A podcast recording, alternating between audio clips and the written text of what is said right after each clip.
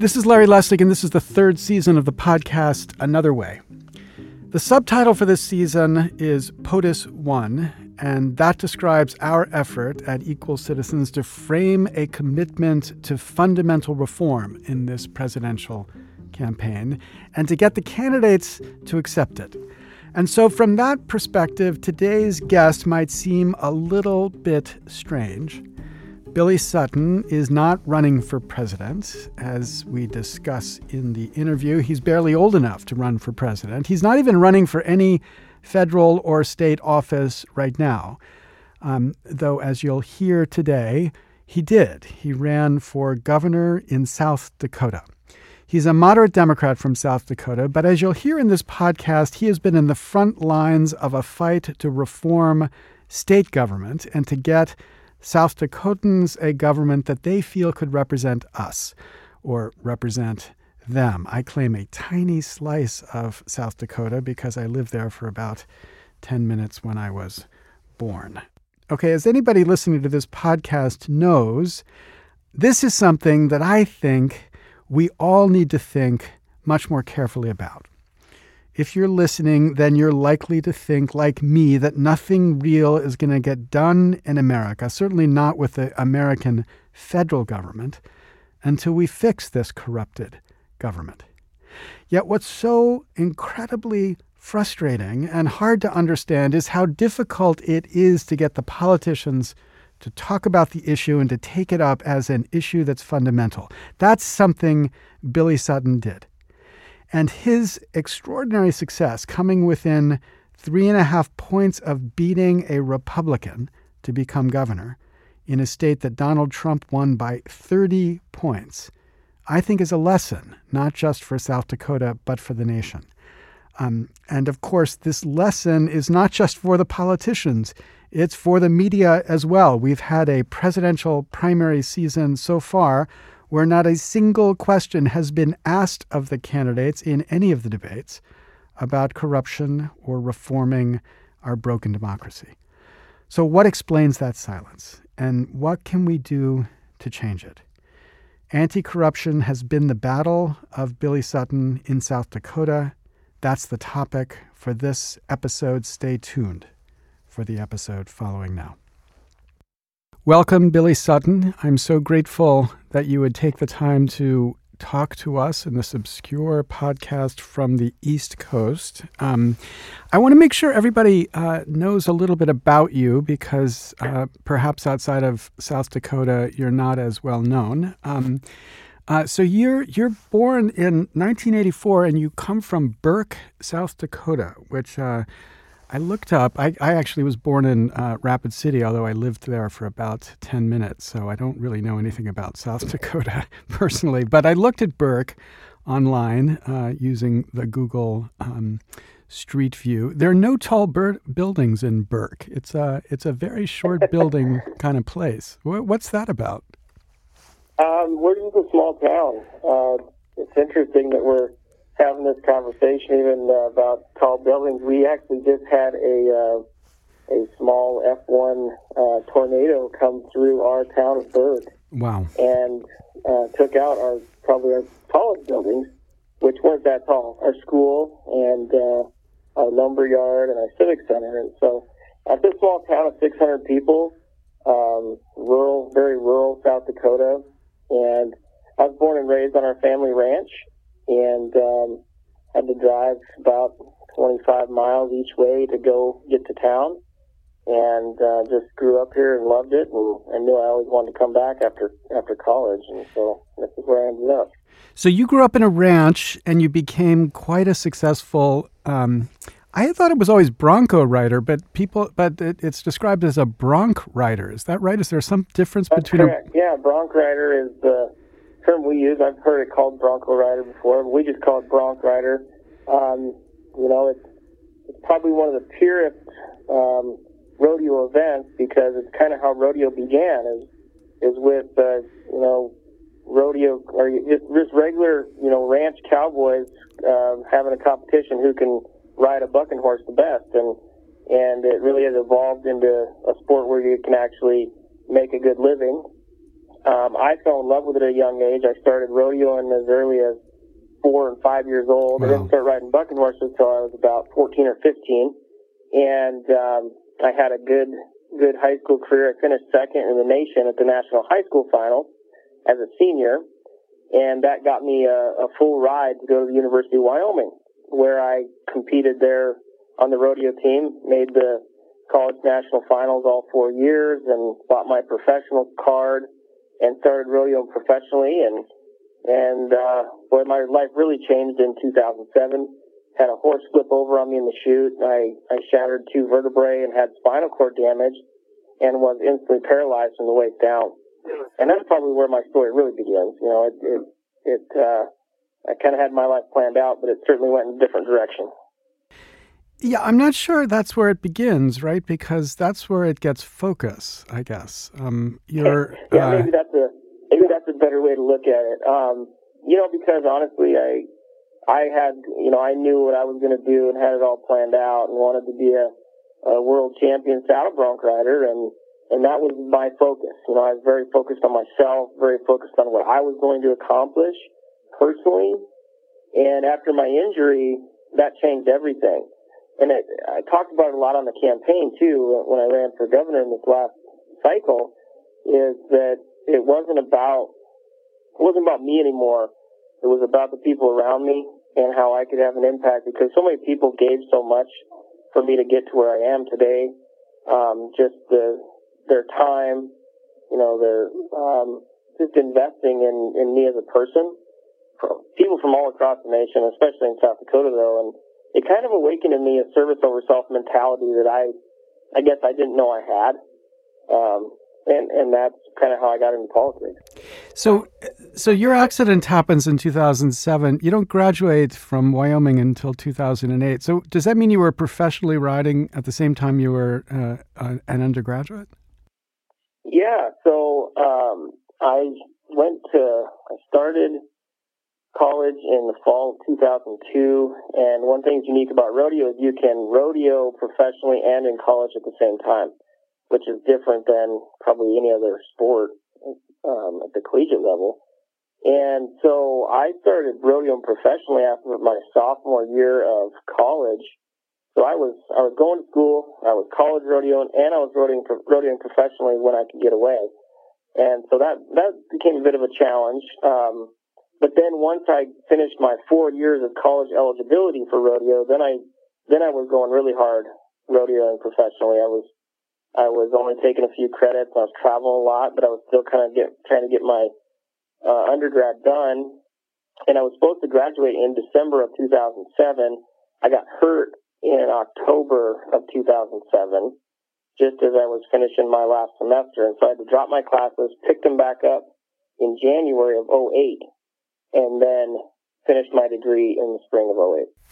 So then you returned to Burke from Wyoming, and um, I, I, take it you go to work for a bank, but pretty soon afterwards you're running for Senate. So did you did you have a focus on uh, you know the state Senate? Did you have a focus on running for politics for a while, or was this just an, an obvious thing after what had happened to you? I don't think it was obvious, and I, I really didn't have a focus on it either. Um, I I kind of took the perspective that I, I, I had planned out my life so many different times that I, you know, I, I saw how the future was going to go, or at least I thought I did, you know, and, and what I realized after my accident is that you just have to take one day at a time. You know, you have to do your best today, um, and you can't control what's going to happen tomorrow, but all you can control is what happens right now and how you're going to react to different moments as well. And so I, I decided that I was just going to take every opportunity I could to give back. So when one door closed, another one opened is, is kind of how I looked at it. And I got asked to run for the legislature uh, in the oh, January or February of 2010. And I had just gotten home the summer of 2009. And I wasn't home for that long. Now, we do have a background in politics. My grandpa was in the state senate in the 70s. He ran as lieutenant governor candidate with a guy named Roger McKellips um, back in the late 70s. They lost that race to, if anybody's familiar with South Dakota politics, they lost that race to Bill Janklow. And Bill Janklow, that's when he kind of began his reign of uh, serving uh, two different eight-year terms as governor here in South Dakota. Uh, but then my grandpa kind of stepped out of politics at that point. He was killed in a farm accident in 1982, so I didn't get to meet him. But we do have a background in that. My grandma Ruth also ran um, a couple different times and for, for different offices, and so we do have a history in that. But I got asked, and and if I wouldn't have been asked, I don't know that I would have thought about it. But uh, it was one of those deals where I just said, well, why not? You know, I, I saw what was going on in South Dakota, um, especially how we, you know, the state has treated education for a long time, and I felt like I could make a difference because I I saw how much education played a role in my life and the difference that it made in my life, um, and compared to how my life would be if I didn't have a good education. Uh, the opportunities for me would have been limited. So, so your grandpa and your grandma were, were they also from Burke? Is it the same um, farm that or cattle ranch that they grew up on? And Bonesteel is where they were from, uh, but they're they're very close together. They're you know 18, 20 miles apart, and our ranch kind of is in between them. And so uh, we fell in the Burke School District, but my grandpa and grandma were kind of been considered from Bonesteel, but our we still live on the home place that that my grandpa's uh, dad kind of started. Hmm. And so it's uh, been in the family a long time. Mm-hmm. So you're elected in 2010. You rise pretty quickly. You're an assistant minority leader, of course, of the Democratic uh, uh, caucus, which in the South Dakota Senate is not a huge uh, caucus. Um, and then you become a minority leader, and then you run for governor. Now, I want to make sure we have a clear sense of South Dakota before um, we talk about that run for governor. Um, obviously, South Dakota is an incredibly Republican state. Um, I think only Alaska has um, voted for a Democratic president less than uh, uh, than South Dakota has. Um, yeah, it's it's very. I don't know. I think sometimes it's it's uh, more independent than people realize. You know, uh, if you look at actual registered voters, it, it's about 46% Republican, 30% Democrat. So there's a big gap there.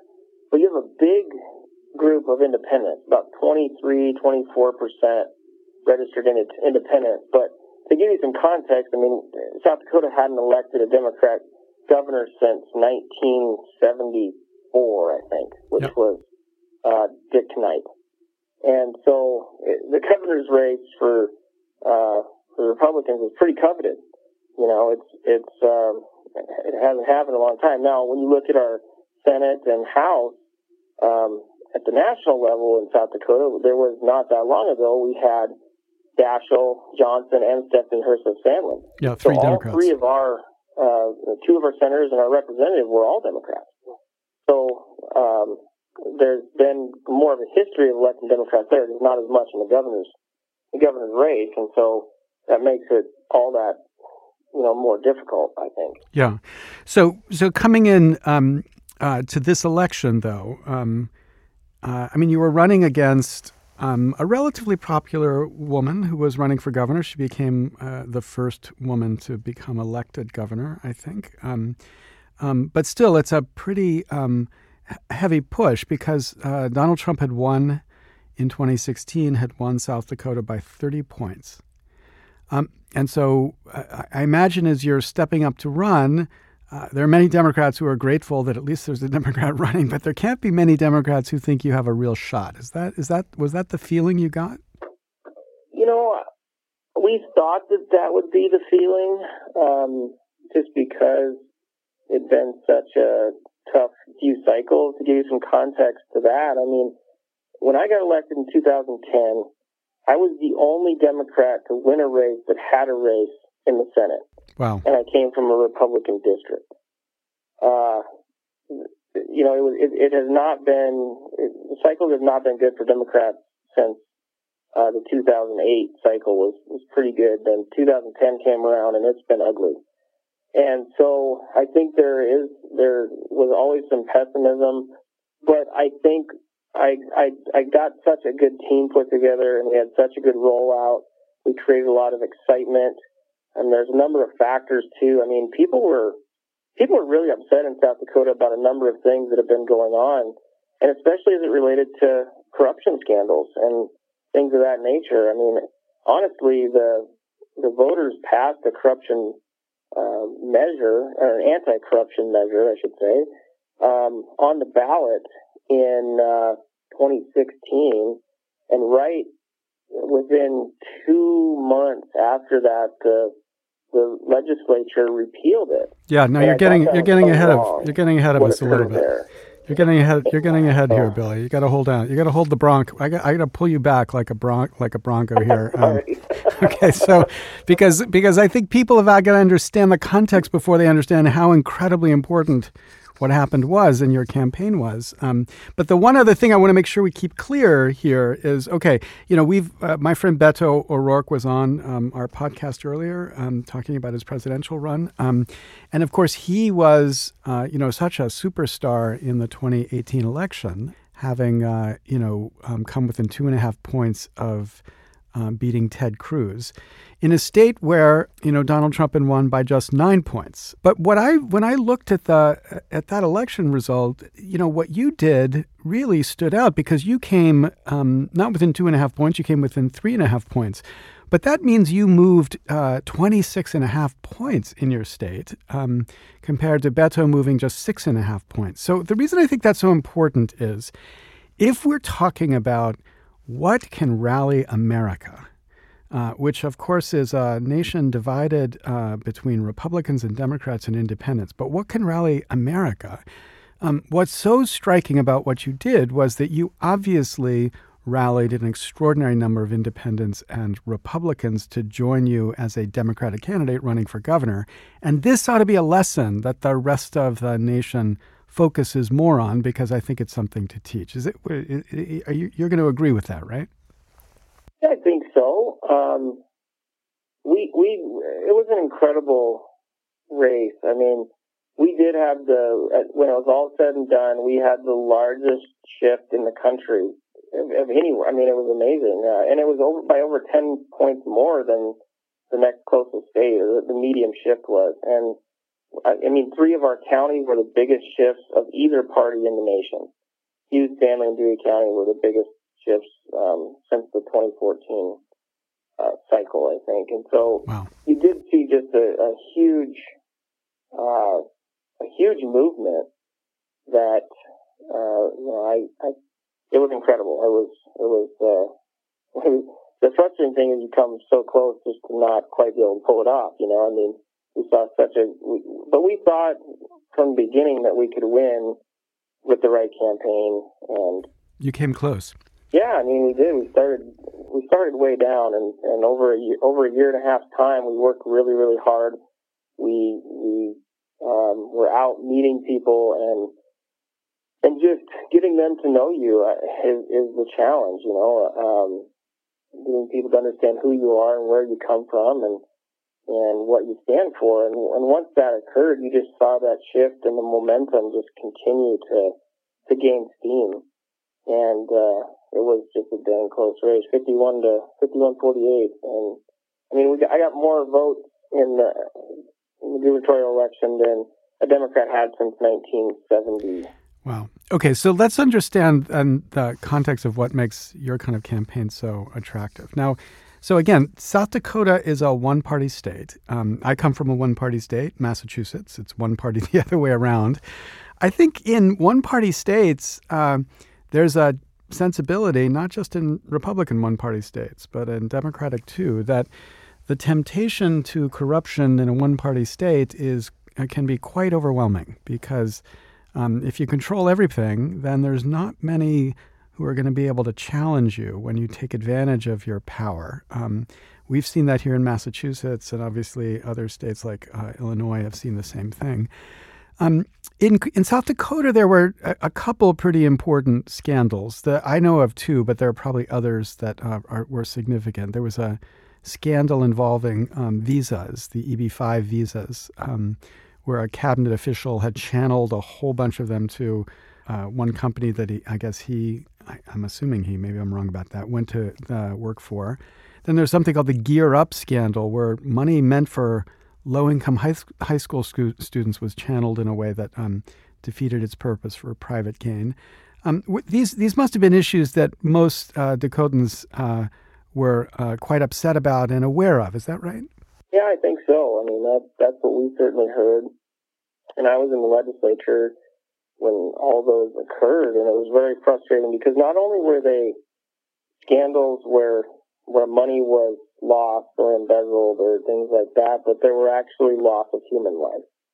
Um, the individual you're talking about with the EB5 committed suicide. Um, the Gear Up scandal, uh, the individual that was involved in that um, committed murder suicide. He he killed his whole family and then killed himself and then burnt his house down. And it was just devastating to see this the result of what could happen with corruption. Because um, because a lot of times I think when people think corruption, they just think, well, somebody took money. Uh, but it was further than that. It was loss of human life that is just unacceptable. And I think it, you know, I said this a lot. I think it could happen with either party that is in power for too long. You know, it's not just a Republican problem or a Democrat problem. It's it's when one party controls power for too long that there are no checks and balances, there is no accountability, um, and that's when a lot of these things get out of hand. Yeah. And so um, we were we were fighting the system um, in a big way in this race, and I and the the thing that needs to be known is that a lot of Republicans felt the same way, uh, that they were frustrated with what was going on and and upset that this would occur.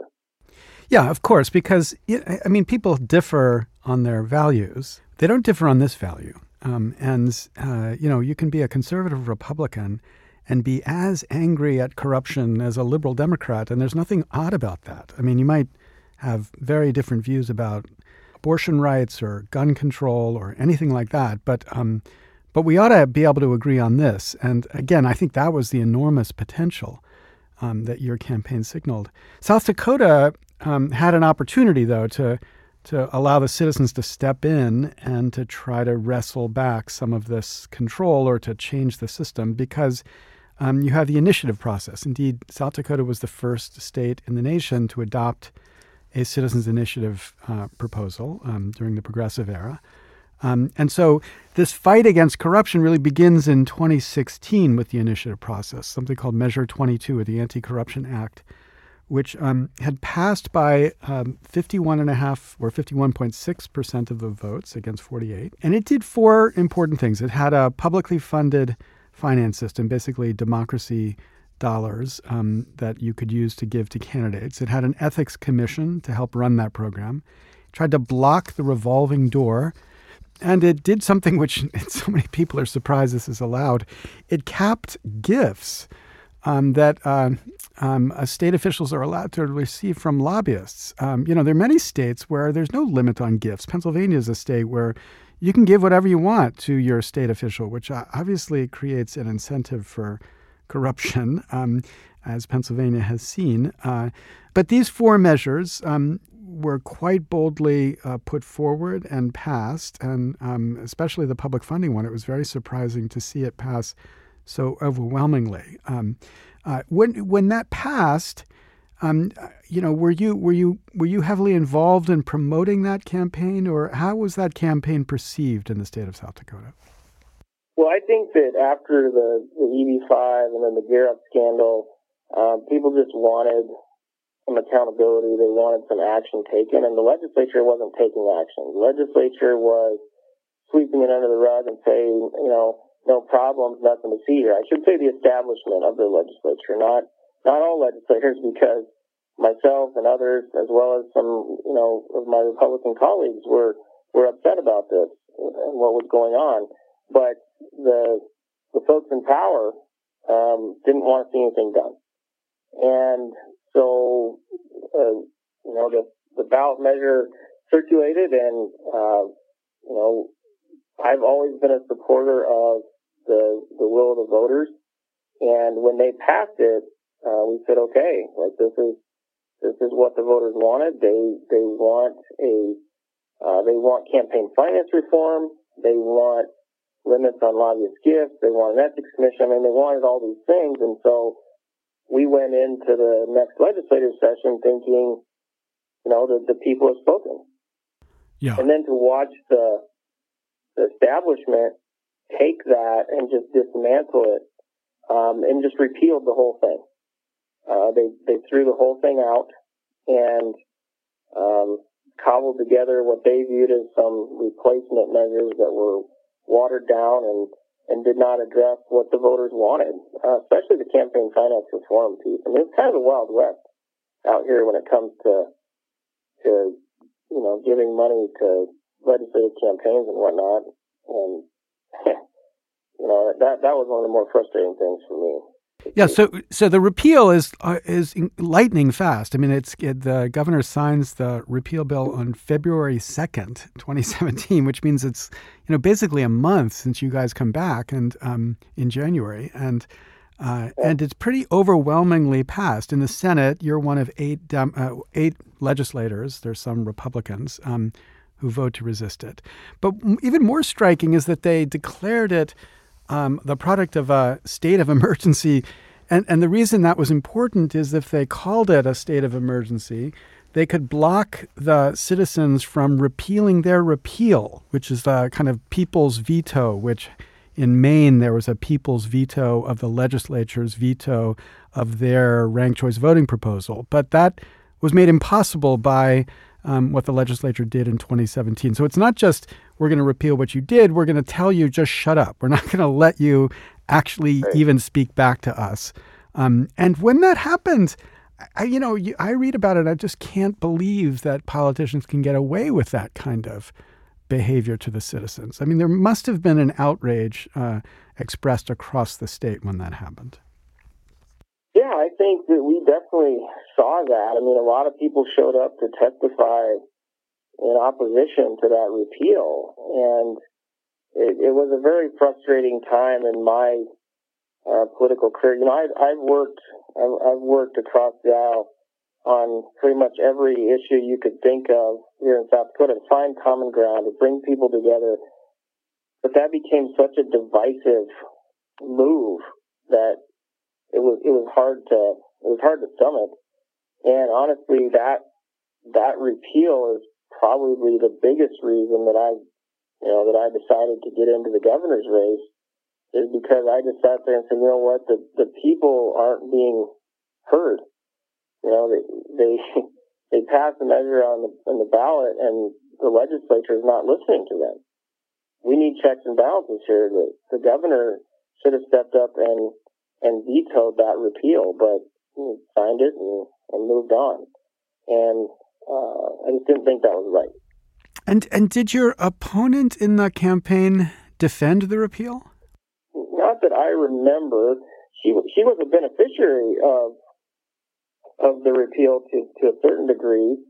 Um, she didn't know it at, at the time. So once it passed, there's there's canvassing that occurs before it actually takes effect. So it's a, usually about a seven day window from when something is passed on the ballot to when it actually takes effect. And both um, Congresswoman Noem and uh, her primary opponent, uh, Attorney General Jackley, moved uh, a whole bunch of campaign money into their governor's race account hmm. from political action committees and from Congresswoman Noem's um, uh, federal campaign committee. Because what IM 22 did is it limited the transfers from federal accounts or PACs to five thousand dollars. And so she was able to move like 1.6 million, and he was able to move just short of a million dollars into their governor's race campaign account, which they then used to, campaign on. Yeah, now she had been she'd been in Washington for a while, right? Kristi Noem had been um, a pretty significant figure in in in Congress. Um, uh, so she she decided to run for governor and then obviously saw that you needed to make this change quickly because um, nobody expected uh, there would be such a quick repeal, I guess. But uh, but well, it just shows you that, that she was thinking about running for governor long before. Yeah. She had, she got elected to uh, to Congress for her fourth term in that 2016 election, and within six, five, six days, she announced for governor because she had to move her money over. And so that was, um, I think a lot of people felt that that was disingenuous too. Uh, but, you know, it is what it is. Um, and then the, it turns out she probably wouldn't have had to do that because the legislature repealed the whole thing, yeah. which removed those transfer limits. And, uh, it's just interesting to see how that, that shook out. Um, but people were upset on both sides of the aisle. Were upset about the repeal, and were upset about. Um, I, I heard a lot of people that even said, "You know what? I didn't vote for IM22, but what the legislature did was wrong in repealing that." Yeah. You know, the, the people spoke. Yeah, no, I want to talk about your campaign in one second because I think that's the most interesting part of this story. But um, uh, given what you'd expect uh, in the public's reaction to the legislature basically telling the public it didn't know what it was talking about. Um, I find kind of surprising that in 2018, in a year where you know you come within a razor's edge of uh, uh, of beating uh, a Republican, in 2018, uh, Amendment W, which attempted to revive ethics reform or uh, anti-corruption reform, um, uh, actually failed on the ballot. Um, and it failed by about the same percentage that it uh, won the other way around. Um, uh, so, how do you understand that failure? It's not your responsibility, obviously, so I'm not asking you to defend it personally. But, but what do you think happened? Why didn't people rally to, to affirm what the people had done before? I think that second round, it was a constitutional amendment rather than an initiated measure. And I think you'll find in South Dakota that South Dakotans are pretty um, pretty protective of, of the Constitution here. Uh, you know, the state constitution is what we'd be talking about, and, I think that was just enough of the difference uh, that people were just people are just more hesitant to change the Constitution than they are to change, you know, a, a state law through an initiated measure. So, um, so was it originally controversial, or originally not controversial, and then became controversial because the campaign focused on the idea of amending the Constitution, or was it from the very beginning just a mistake? I don't know if I'd say it was a mistake or not. I just, I just think that overall voters um, are, were just more hesitant with a constitutional amendment, and it was a little bit uh, different than the original IM22. Yeah. But um, it was just a different cycle too, and it, it's just hard to it's just hard to know what exactly happened throughout that. And I probably didn't. Uh, you know, I was I was so focused on our campaign that there were there were several different measures, and that's part of the problem too. Is when you get multiple measures on the ballot, uh, there are a faction of people that just say, "Well, I'm just gonna I'm just gonna go vote no for everything." Yeah. You know, I I don't want to I don't, you know, there's too many for me to worry about, which shouldn't shouldn't be the case. But the reality is that sometimes happens. Yeah, I mean, there was a very interesting uh, measure on the ballot. Uh, I don't think this will withstand constitutional scrutiny, but it but it basically blocked the ability for out of state money to be used in a ballot measure, which that provision one. Um, that was controversial because, of course, a lot of the support for Amendment W um, came from out of state. So this was almost like the people were saying they don't want out of staters participating in the amendments of the South Dakota Constitution. Maybe that worked against it as well. Yeah, I think that's possible because a fair amount of funding was from out of state, and and um, I, I, think that did occur, which is which is also interesting. I think if um, if probably the the majority of South Dakota, um, you know, knew how much out of state money went into to my opponent's uh, gubernatorial campaign, they might rethink that support as well, uh, because over half of uh, Congresswoman Noem's support came from out of state. And I think right at 90% of my financial support was from right here in South Dakota by individuals. And um, there was a big difference there. Yeah. So, um, and the out of state support she received was it from individuals or was it what was the nature of that support? Uh, a lot of PAC, a lot of PAC money. Republican Governors Association came at the end in, in at the end with a lot of uh, financial support for her. I think a couple million in the last, uh, you know, two to three weeks.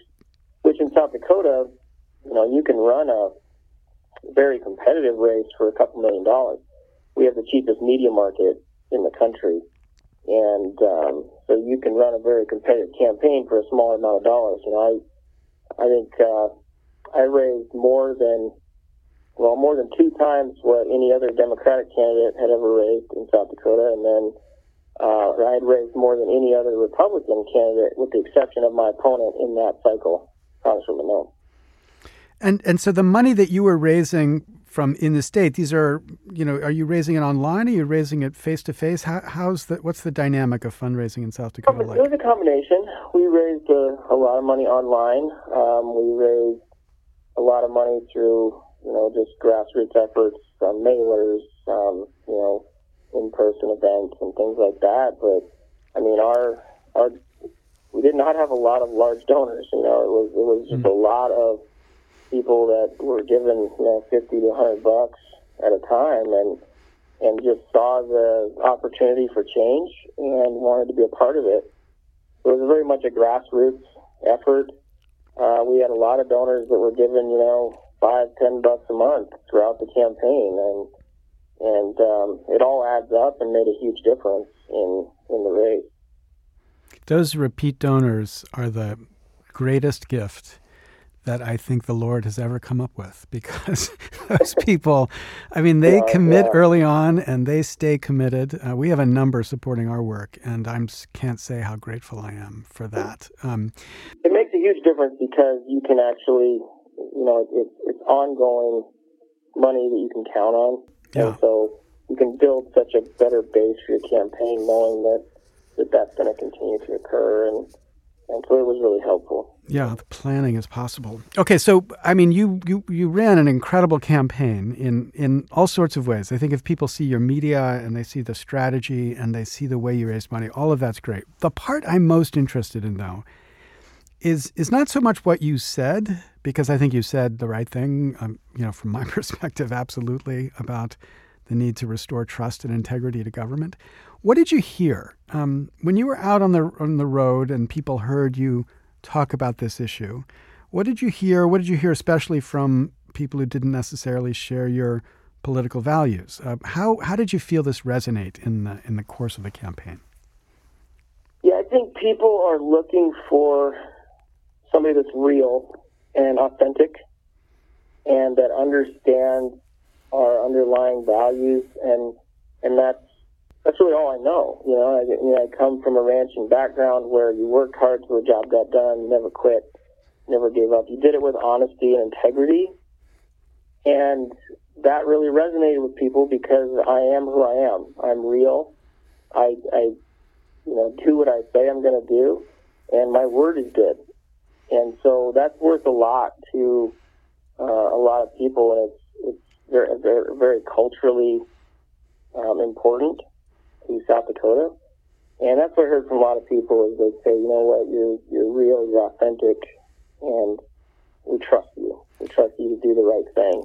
Because that's a lot of it is is just building that trust and and then making sure you don't you, you always live up to that. And that's just the values I was raised with, and so it came very it came very um, natural, I guess you could say. Okay, so that's you, and that's obvious. Um, um, from your background that you would be able to claim that. Um, what's not so obvious is how people in the state of South Dakota would think about their government. You know, when you think about other states like Colorado, for example, we're going to talk to Mike Johnston, who's going to run for Senate in Colorado. Um, Mike Johnston um, also ran for governor. He wasn't anywhere as successful as you were. Um, but one thing he said to me, which is very interesting, is that Though people in Colorado are quite angry about the federal government, they would think the federal government's deeply corrupted. They, they don't think that about their own government. They think their own government's, um, you know, it's not like it works perfectly. It's government, but but it but it's not corrupted in the same way. But what's striking in South Dakota was that obviously your message must have resonated because many people um, were just you know disappointed or um, let down with the idea of uh, how government was working in South Dakota. Is, did you hear that when you talked to people around the state? Absolutely. I mean, that was the number one issue that people were concerned about was corruption in state government.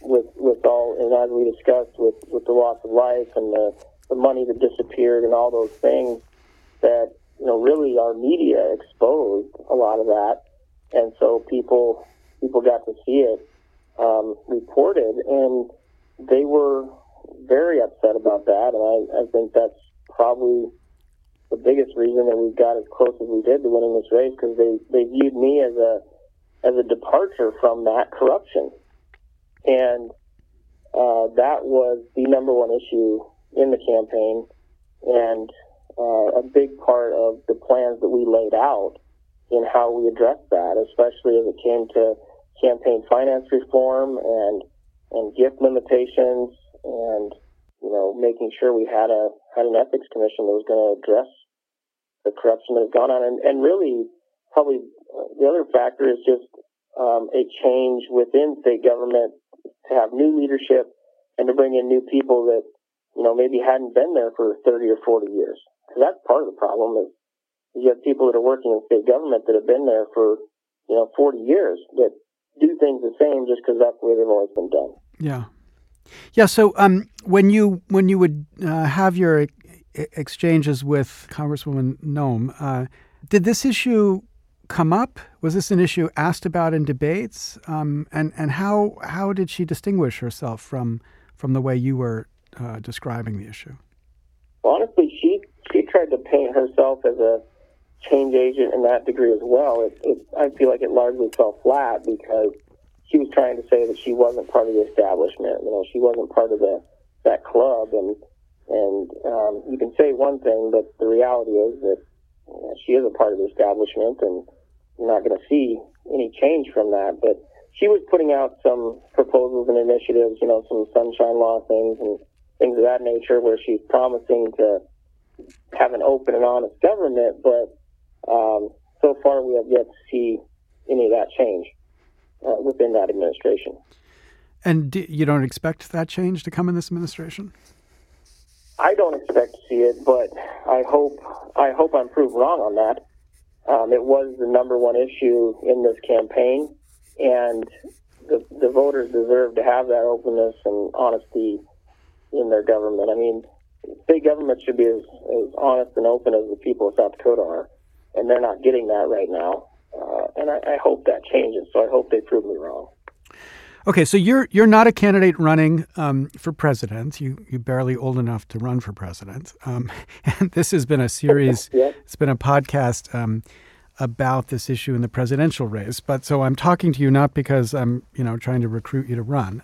And um, and you're not actually an announced candidate for anything right now. I mean, you left the government in the beginning of the year, and uh, you now have a, a foundation, I guess, or an institute that's focusing on um, recruiting young people into doing good in, in South Dakota. But if you were, you know, if if um, if if the leaders of the Democratic Party called you and said, uh, uh, "Mr. Sutton, what did you learn um, uh, when you when you tried to persuade a state that had gone for Donald Trump by 30 points about what kind of message a Democrat?" could be promoting that might actually work how would you how would you persuade them that what you did was a strategy that might have legs not just in South Dakota? Yeah, I think there's a number of things I would tell them. Um, number one, that candidates need to listen. Uh, too often, I think you have candidates that uh, go out and you know use use polling to to push their message or or whatever it is, that they're going to focus on because of polling or because of preconceived notions. But the, the biggest reality is that you need to listen to the people.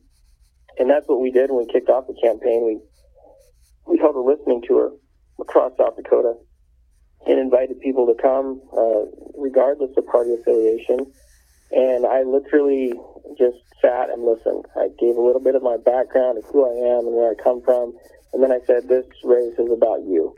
I want to hear what's important to you and it, it's more challenging than you think it is to just sit there and listen and not respond um, to what people are saying. But it, it gave us a really great insight as to what people actually want from their government And the, the, the biggest takeaway from all those listening sessions that we held all across South Dakota was that people wanted uh, a government that they could trust, and they wanted someone that was real and authentic that um, would actually do what they said they're going to do.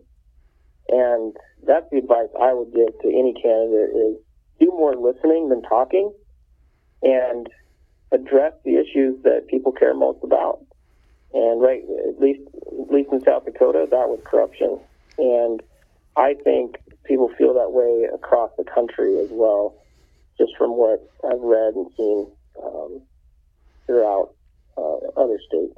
Do you think South Dakotans have a better view of the federal government than they do of their state government? I think in South Dakota, probably. Uh-huh. Um, I, I think that that's probably the case, especially when you see, um, you know, how the numbers have gone uh, recently with, with past elections. I think at least here in South Dakota, people feel like um, their representatives are doing a, a good job in fighting for them. Um, I think they still think there's there's some you know some corruption, but it, it's largely in South Dakota revolves around state government. Uh, is what we saw. Mm-hmm. Yeah, and the and the fight um, against uh, corruption in the state government, I, I, think I like the way you framed it. It's not so much a fight against Republicans as a fight against establishment or a fight against those that have an old way of doing things and um, and want to profit from that. Um, and you know, of course, your state has a strong history of of these kind of strong-willed resistors of corruption. I remember um, Larry Pressler, right, um, who was a senator. He's a Republican, and uh, he was um, maybe he was a congressman when this happened. But anyway, there was a scandal called the Abscam scandal, and he was uh, they tried to set him up to to get him to take a bribe. And there's a really great video of him just uh, almost outraged at the idea that um, somebody would ask him to take a bribe. Um, well you know senator pressler actually uh, endorsed my campaign out here in south dakota. And um, we did an event where a bunch of republicans endorsed me and, and independents as well and uh, i think that's you know part of why you saw just our momentum uh, throughout the campaign increase is because uh, I wasn't focused on party affiliation. I never have been. Uh, because when you look at the corruption issue, it's not, a, it shouldn't be a partisan issue, and it's not. Uh, but I think candidates need to look at how they can bring people together, not seek to divide. And that was at the base of what my campaign stood for, is how do we work together? How do we find common ground? to address the issues that people care most about. And that was the corruption issue. And so I think it's a mistake for people to, to demonize one party or the other, uh, because the party doesn't always represent, um, all the people as a whole. It, it is oftentimes about our, our base values and our core beliefs, and it isn't just Republican versus Democrat or or independent for that matter. It's about bringing all people of all stripes together to solve a problem. And I think we've lost a lot of that. We, on both sides of the aisle, people seek to demonize the, the party as a whole, which then becomes personal to a lot of people. And if you demonize somebody, you can't get them to the table to have a conversation because most of these people are really good, hardworking, honest people that um, feel like they're getting attacked all the time. It's a it's such a great message, and it, it's what makes me so anxious about this election cycle right now because, you know, obviously the president has done a lot to divide uh, the nation and divide us in ways that many of us thought was not even possible to find those lines anymore. But there it is. We're divided on race, we're divided on immigrants, and and we're divided in a partisan way. And one way to respond to that is to play the same game to continue to emphasize just how different we are, how far apart we are from the other side, and as you say, to demonize the other side. I've always thought another strategy that might be more effective would be to emphasize what we all actually do agree about. And, you know, that might not be some of the things that we people from the Republic of Cambridge care most about, like healthcare or um, uh, issues like that.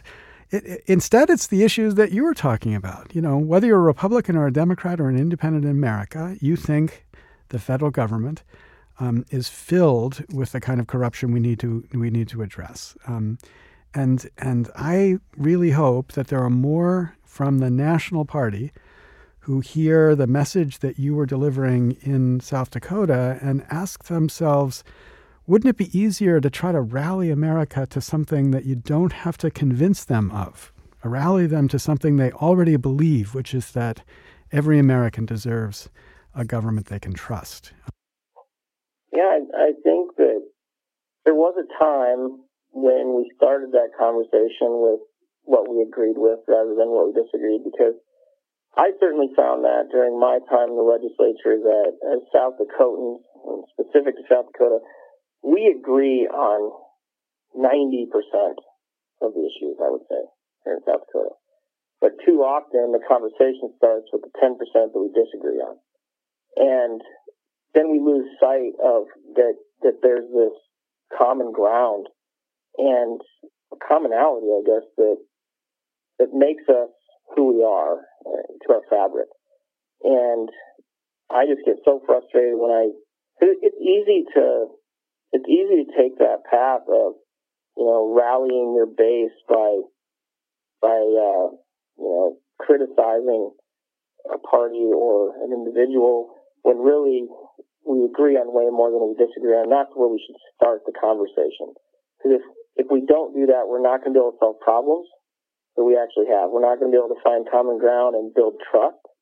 Because that, that's how you solve problems. You build trust with, with folks that maybe disagree with you on some things, but you find ways to work together. Um, which is what I've done in the legislature and what, you know, if I ever am in public office again, I'll continue to have that same belief.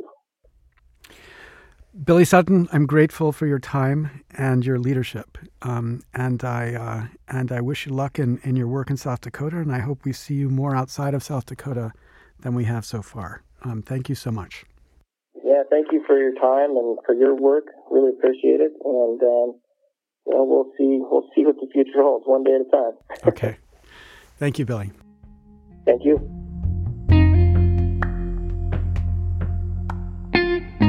These podcasts are produced by equalcitizens.us. You can find us on the web at equalcitizens.us, and you can find this podcast at slash another way. There's a place on that page to share the podcast and to give us feedback and to give us your ideas. Please do both.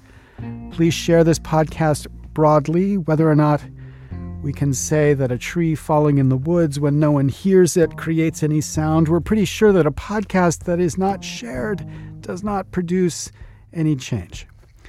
Many of the ideas discussed in this season of Another Way are also discussed in a new book that I'm publishing this fall. They don't represent us. You can, as in you definitely should, pre order one, or I, I, think 50 is a better number than one.